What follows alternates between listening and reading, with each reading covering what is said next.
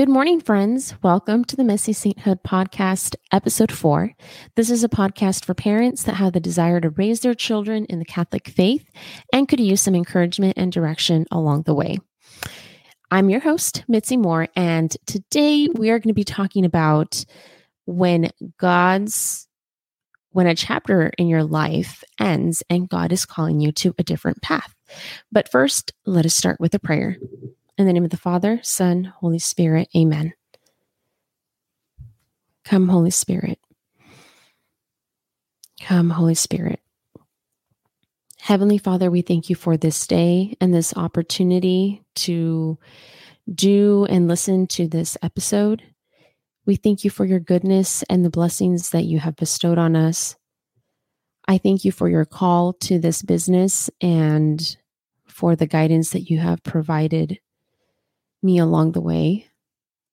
I ask that you bring comfort and direction to our listeners who are struggling between career choices and parenting. I ask that you give us all the direction that we need to live out the call that you have for us, and that our duty as parents and educators of our children may not be jeopardized in the process. I ask that you please protect the connection and our ability to record this podcast. And we ask that you help us to do your will in all things. We ask this through Christ our Lord. Amen. In the name of the Father, Son, Holy Spirit. Amen. So, this is actually my second take at recording. I tried so hard to do it yesterday and then have it come out first thing Saturday. But, you know, life happens and I was not able to get that done. So I had a little over an hour recorded that I have to start all over again because I was unable to manage a way that I could edit it. So here we are. And yeah, fun fact I don't edit my my episodes. I record and then I post. So there you go. All right, I'm going to jump right into this. I have always asked God to lead me where he needs me. And it sounds a little cheesy, but my experience as a confirmation teacher really impact it really impacted this thought process because I would always tell my confirmation students, and I've talked about this in, in previous episodes, but I would always tell them that when we are doing our confirmation, we are making a promise that we are going to be true disciples of Christ and that our time in confirmation is preparing us to make that promise and to live out our faith. So I whenever I would tell them that, I would always just really think like, okay, Mitzi, you have to make sure that you're doing this too. Like, are you asking God to lead you or are you trying to do things on your own? So I when it comes to work, I definitely have always brought God into the mix. So all this that I share today, they I do believe that even if there was quite a bit of pain in the process. I do believe that it is necessary. It was necessary to bring me to where I am. So I don't have any regrets for it. And just as a little back note, which is, I think, important to note, right before I entered the place of my last employment, I had actually been fired from that job. And I, at the time, I was working for a law firm. And it really, besides the fact that nobody likes getting fired, it was very hard for me because it was the first job that I had pursued on my own.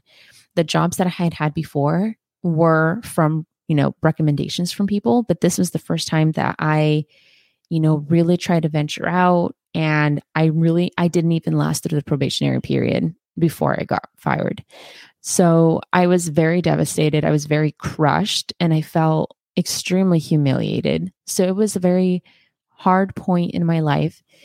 And when I received the job that I recently left or that I had left, um, I was feeling I didn't really have a lot of confidence coming in because of the experience I had before.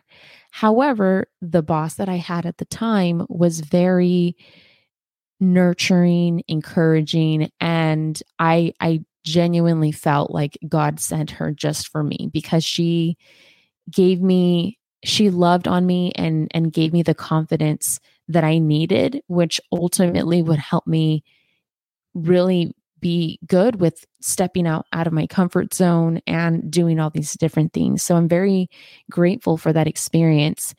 But I essentially worked in different departments and climbed up the ranks. I became a manager and in all the leaps that I decided to take within the agency, I I had success and I think it's because of the supportive environment that I was in.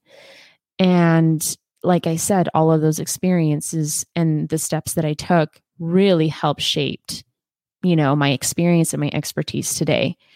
Not only that, but outside of work.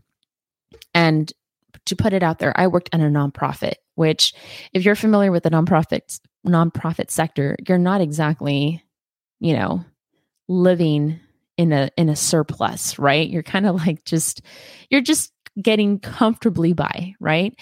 And yet that income was able to provide for me and my growing family. So God really blessed us in in that sense. And I really really loved my job. I have always said that working there, I was there for almost 8 years, that working there was that it was my career um, which is not something that people often thought very highly of because it was nonprofit. I would sometimes get asked, like, oh, so when are you starting your real job? Just because nonprofit sometimes seems to be like a stepping stone to bigger and greater things. And there's a lot of turnover, which is very sad because it's such rewarding work. However, um, I always really kind of stuck to it. And even if I wasn't you know, swimming in riches and all of this other stuff. Like it really was my career. And it it was I loved the work that I did. And I'm, I was very confident that God called me there. So I'm sure like a question is coming up like, okay, well, if you were so sure that God called you there, then how did you know he was calling you out? And the, the short answer for that is that the career was no longer aligning with who I was there was definitely a clash of identity. And while I I loved what I did and I knew that I was helping people, I was beginning to become a person that I did not like. And there's okay, there's two things that you that you need to know about me. And I speak these with confidence, okay? So number 1 is when I have a passion for something, I am all in in finding a solution and if I need to, I will challenge barriers to get there. And there were there were many barriers when it came to the nonprofit work that I did, um, not necessarily within the agency, but there was a lot in the community. People not seeing, um, or not finding the work that we did to be meaningful. Like there were always barriers, and I was like always up for the challenge. Like, no, you know what? This is important work. We need to talk about it. So I was really big at embracing the Goliaths, I guess you could say, that came within the work. But this also down the road included the Goliaths that were within the agency. And the second thing is, I am certain that God has called me to be an advocate. And advocacy can can look very different you can advocate for so many different things. But this has served true in so many parts of my life. And all the positions that I've ever been drawn to, I have always been drawn to helping to support my fellow brothers and sisters, which is honestly why I feel like I was so attracted to coaching because what better opportunity to it and it's not I wouldn't say that coaching is really advocacy, but what better opportunity for you to walk along a person that is in a position of um, unclarity, that is in a position of possible hurt, and you're mm. helping and you're walking with them and providing guidance and just allowing God to step in and give them direction and give them the clarity that they've been looking for and then seeing them have this confidence and take action on something that they may not have thought was possible. Like that is that is such a gift. I love love love doing it. I absolutely love coaching. And more importantly, I especially love the work that I'm doing now and working with families and seeing how you can make you can change generations by helping to heal one person, by helping to guide one person. It's incredible. And towards the latter part of my time at the agency that I was working in, I was working with families and I could, I was beginning to see all these areas where I knew, yes, we, the focus, yes, there, there was a big focus on the children, but it, what if we started working with the parents that were with the children? If we empowered the parents and we gave them the tools that they needed, how much more powerful would this impact be on the children since they were with them the most? And part of those seeds of, you know, the work that I do now were planted in that time when I was doing that work. And I realized that there was a lot more desires that I had that I just really couldn't achieve within the scope that I was doing. So, I mean, all, all of these things were kind of coming together, but sorry, I, I kind of I went a, not off topic, but I kind of strayed a little bit. But essentially, I really feel like I was called to towards advocacy. And when I started to feel the tension in the workspace, then I, and especially in the times that I was beginning to challenge, it was very difficult for me to just dim my passion and just kind of go with the flow. I really was not able to do that well. I tried, but um it was it was challenging. And so as a result, I started to feel frustrated. And some may argue that my anger was justified because ultimately what I was trying to do was to provide more help to the people that we served and the people that were coming in. However, my behavior then started to manifest itself into things that were just very unchristian. And I'm going to put it that way. The venting of the frustration was then leading to seek validation, and that led to gossiping. And, you know, you, you get the point. It just kind of goes downhill from there. And there was, again, a lot of good stuff going on with the clients, but a lot of ugly in the background. And then at the time, I was working on my master's. I had a second job for um, about a year. And then I also became a parent. And so I felt when I became a parent, that former feminist of me was really, well, I can never say I was a full feminist, but I've always disliked when people have said that women cannot do certain things in the workforce. That always really ticked me. So I can't say that I was a full blown feminist by means of what definition of feminism is today, but I, I, will have to say that at that time, I really felt like I had to prove I can have children and I could still be here at work and do the things that I did. And so I had that I belong here mentality. And I think you can do both. There's a lot of people that do both. So I don't think it's impossible. But at the the time in the agency, I was the first to have a child while working there. The individuals that had children had them prior to coming into the work. I was the first one to have one within the agency. And granted, people were having children after the fact, but it was in that beginning stages that I was kind of the first one and we were all experiencing together that was hard in itself because you know the first people to try something you know there's there's hurdles that come along the way and so I was really battling myself I, I wanted to be a good mom. I knew the mom that I wanted to be, and I knew that I had always wanted to be a mom. But ultimately, my daughter was getting the short end of the stick because it was harder than I thought to prove myself. And friends, it only got worse from there.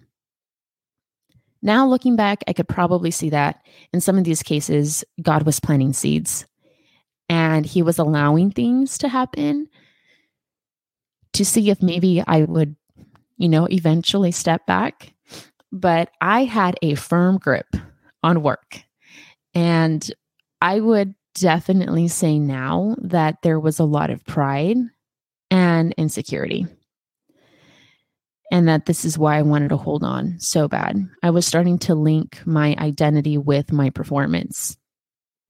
And I, it was something that I had worked with so far for, for such a long time. And I wanted a sense of belonging. And I felt like if I didn't have that, then I didn't belong and that that would mean something bad about myself. And I could see that now, but at the time I, I didn't. I was a very, very, very mm-hmm. broken person. So I eventually got to the point where I honestly hated myself. I hated going to confession for the same things and yet continuing to fall the day after. Father, I talked, you know, very, I'm very, very lightly quoting here, but Father, I'm sorry. I, you know, talked crap about so and so again today. I gossiped again today. I did this again today, you know, and it's, I, I felt like I sounded like a broken record player, always saying the same thing all the time. And there were part, there was a part of me that was starting to think after I would leave confession, um, do I even want to change? Because I keep coming to seek forgiveness for the same thing, and it's, I, I feel like I'm not changing, and and I see that to be a problem. Fortunately, I had good awareness, but it was very troubling to me that this continued to happen. I was also had gotten to the point where I was praying before I would go to work. I would pray in the car. And it may sound funny, but one of the prayers that I was saying quite often was like, God, please paralyze my tongue so I don't say something dumb. Like, please, God, help me so I don't you know, damn my soul because someone upset me, you know? And I, at the time, I can 100% tell you that regulating my emotions, I did not do that well at all. And I, I felt like I was angry all the time. And like I said, the person that was getting the short end of the stick for all of this was my daughter. And my justification was, uh, my justification of staying was these kids, the kids that I'm serving, need it more than my children. My children will be okay. My children have a two parent household. They their income bracket is different. They are not going through some of the same struggles that these children did. They will be okay. But these children right here in front of me, they need me more than my kids. That was my justification. And then one day, I remember I was sitting in a room and I started crying. I remember I was holding my daughter because she did something and I had been very ungentle with her. So I just sat with her and I just started crying, trying to console her, crying myself. Parents, you know, you know that feeling, right? And it really hit me and okay, okay, never mind. I'm not going to say that part. It was in that moment that I thought, what if I spend so much time focusing on other children that I lose mine in the process? Why am I bending over backwards for a situation in which I can't create the change I want to see? why am I doing this? Am I really doing God's will in this point? And I knew in my heart that I wasn't because I knew that God was not going to call me to do his work, you know, out in the community and that it was going to hurt my parenting as well. Um, and like I said, could there be a balance? Yes, but it was very difficult in the situation that I was in to do that. I don't want to go into detail because the purpose of this episode is not to talk any type of ill towards my former um, employment. That is not the purpose of this. I will own to the to the things that I did, and that's all I can. Um, and I think there's a lot of things that we could learn from here, but that the the purpose is not for me to give you examples of how certain things went about. But I do want to say it was it was challenging for me to create that balance. And then in December of 2021, I had a conversation with my husband about leaving. And mind you, I have I had talked to him about leaving many, many times for years before. But this time I told him like I want to create a plan to leave. And he was like, "Okay." And I knew at that point when I said like I I want to create a plan, I knew I couldn't go back. But of course, you know, the thoughts come in, the intrusive thoughts. One of them was, what are they going to think about me? Are they going to say, like, oh, she can't handle it? She's just quitting because she can't do both. Or she's just quitting because she can't do her job. Um, this part may or may not have happened anyway, but regardless, how are we going to make it with one income? At the time, and I, my husband wouldn't mind me telling you this, but we were we were two incomes, but my income was was the higher income. And so not only were we going down to one, we were removing the bigger income that was providing. How were we going to make it? It almost felt irresponsible to leave. Even if I was going through mental and emotional and spiritual anguish, it felt irresponsible because what am I going to do with my family? And not that I really wanted to get another job. There was a lot of other thoughts around that too, but I was like, who would possibly want me? If I do have to go to work, what other place is going to hire me? I I'm very confident in the work that I could do, but one of the things I don't like about the workforce is that sometimes employers have this idea that you need to have a certain degree to do certain things. And I'm not comparing between bachelors and masters. I'm saying within the fields that only certain fields will get it. And I think that's the biggest load of lies ever. I don't believe that's true. And in my own, you know, employment, I proved that while I had a very different field than some of my other colleagues, I was able to still do my work and I was able to do it well. I think your field provides a perspective, but I don't think it means you're better than someone else. That's my perspective. But I knew that finding another job in what I really would want to do would be very difficult. And then, what if I'm making this decision completely off of emotion? What if I was just being a brat and I wasn't getting my way? And my answer was just to quit. What if I'm just being too emotional and too sensitive? This was not the case, um, but that did cross my mind. What if I'm just a quitter? What if I truly can't hang because it gets hard and I quit? I knew this was a lie because for sure there were so many times that things were hard and I was still there. so it, it just, I knew that was a lie. But I did think, like, well, maybe I'm just a quitter. Maybe I'm just supposed to slave away and try to make it happen at all costs. You know, do it for the kids. And then my other thought was, I am a poor representation of working moms. I had this like I said, strong belief that women can also be in the workforce. And if I quit, what message does that send? As if I was the spokesperson for working moms, but it was like, if I quit, I'm letting the workforce win. I am saying, no, I can't do both. And so all of these thoughts were just really kind of getting me stuck in going back and forth. But if we're if we're looking at the tone of all of this, if we're looking at the voice, me continuing to stay in a place that was clearly not bringing me closer to God, even if I was doing good work, but my actions in house were not very good, who would want me to believe? Who would want me to stay in a place where I was sinning? Who would want to guilt trip me and make me think that I had to stay in a place where my actions were not reflective of who I was? Who would want me to think that I was sensitive and a crybaby and a quitter if I left?